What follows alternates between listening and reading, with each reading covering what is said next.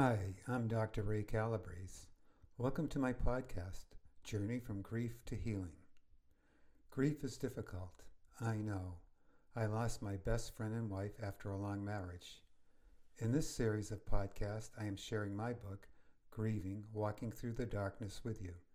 You'll discover that what you are experiencing, physically and emotionally, is normal. Healing is possible, and it is tied to the painful but powerful life lessons we learn. Remember, love always wins, and life will get better. Episode 3 Grief hits like a lightning bolt. My world crashed down on top of me. I function, but I don't remember anything I did. Tears flow and flow and flow. The U.S. Army Corps of Engineers could not turn my tears off. The girls, what would I have done without them? Prudence, Kathy, Angie, Michelle, and Christine, Dolly, were my lifelines. They traveled from New Mexico, Illinois, and Michigan to be with me and say goodbye to their mom. They cooked for me. They traveled with me to the mortuary, church, and cemetery. They stood by me as five life preservers while I struggled to stay afloat. I knew the meaning of grief, and at the same time, I never knew grief in the way I now know. Now I am learning. I am learning the hard way, through experience. The Sunday after Babe's death, I begged God in my evening prayers, Lord, send me a sign Babe is okay. In the morning, Dolly and her husband Dave asked me if I wanted to go for a walk with them and their four children. I agreed. I reasoned walking might take my mind away from my living hell for a few moments. We hadn't walked more than a hundred yards when my cell phone rang. I answered it. It was the nurse practitioner, Jay, from the hospice. She was calling to see how I was doing. I stopped and spoke to her for ten minutes. Dave was standing in the middle of the street chatting with a woman I hadn't seen in the neighborhood. She had a stroller with twins. Dolly and her children stood near Dave. When I finished my conversation with Jay, I walked to Dave and Dolly. The woman turned to me and said hello. I returned the greeting. She asked me where I live. I told her. I blurted, Babe just died. The woman's name is Monica. She has an accent. She is a native of Iceland. Monica left her twins and rushed to me. She embraced me and wouldn't let go. Monica repeated M's words over and over. She's okay. She's okay. She's okay. I never saw Monica before. My limited faith told me God answered my prayer of the previous evening. And I wondered about M's words. Did God send an angel to me through Monica? Babe's funeral took place six days after she died. The girls and I rode in a limousine. It arrived at my home at 9.15.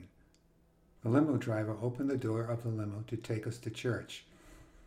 As I pulled into the church parking lot, I saw the hearse. My heart dropped into my stomach.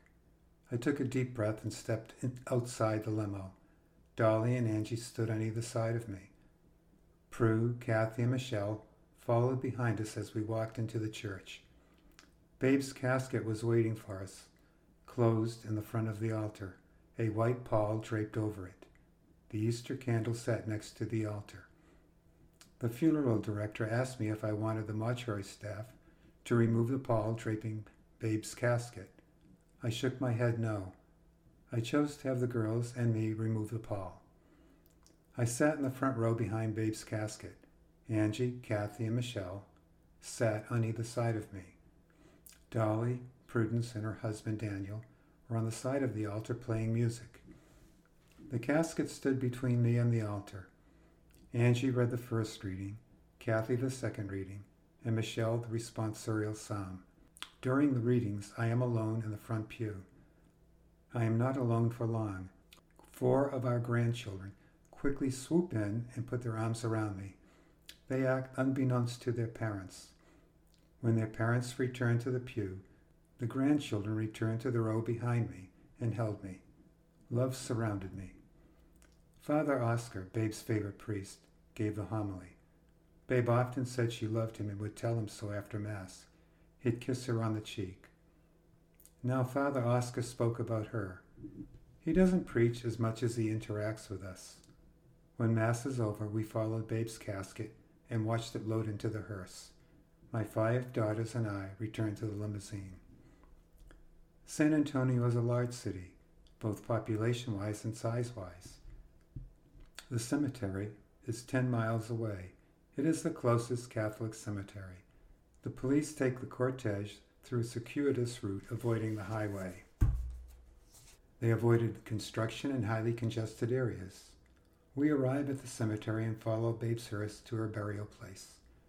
The girls and I sat in the front row of where Babe's casket will be placed. It's all surreal to me. I watch the mortuary staff wheel the casket from the hearse to the gravesite. I watch them move the casket on to the top of the grave where she will be lowered after the service. The casket hung over an eight foot pit. There is room in the pit for my casket on top of hers when the time comes. The deacon prayed traditional church prayers. I am emotionless. I heard the words, and they don't register. When the service was over, the funeral director walked over to me. She told me that most people leave after the service and let the cemetery workers lower the casket. She offered me the option of watching Babe's casket lowered into the ground or leaving. My answer is quick. We'll stay. The next ten minutes become the most painful of all the minutes since Babe's death. My only consolation is the body in the casket does not resemble Babe, nor is it her. She left the body. Even though I make this rationalization, the pain is real. It is intense. I cry and cry. Grief took hold of me as a cat takes hold of a mouse or rat and plays with it before it leaves it for dead shaking it, tossing it, always in control, daring the rodent to escape. After the interment, we ate the required funeral meal at a popular Mexican restaurant. I talked and I tried to sound normal. I wanted to run and crawl into a cave and never come out. After the meal, family began to leave. Two days later, I was alone in an empty house, trying to make sense of the life that lay in front of me. Almost on cue, a text flashed on my phone. See you at the coffee shop in an hour. M. Thanks for listening. If you like this podcast, please hit the like button. Please subscribe to get notifications of future episodes.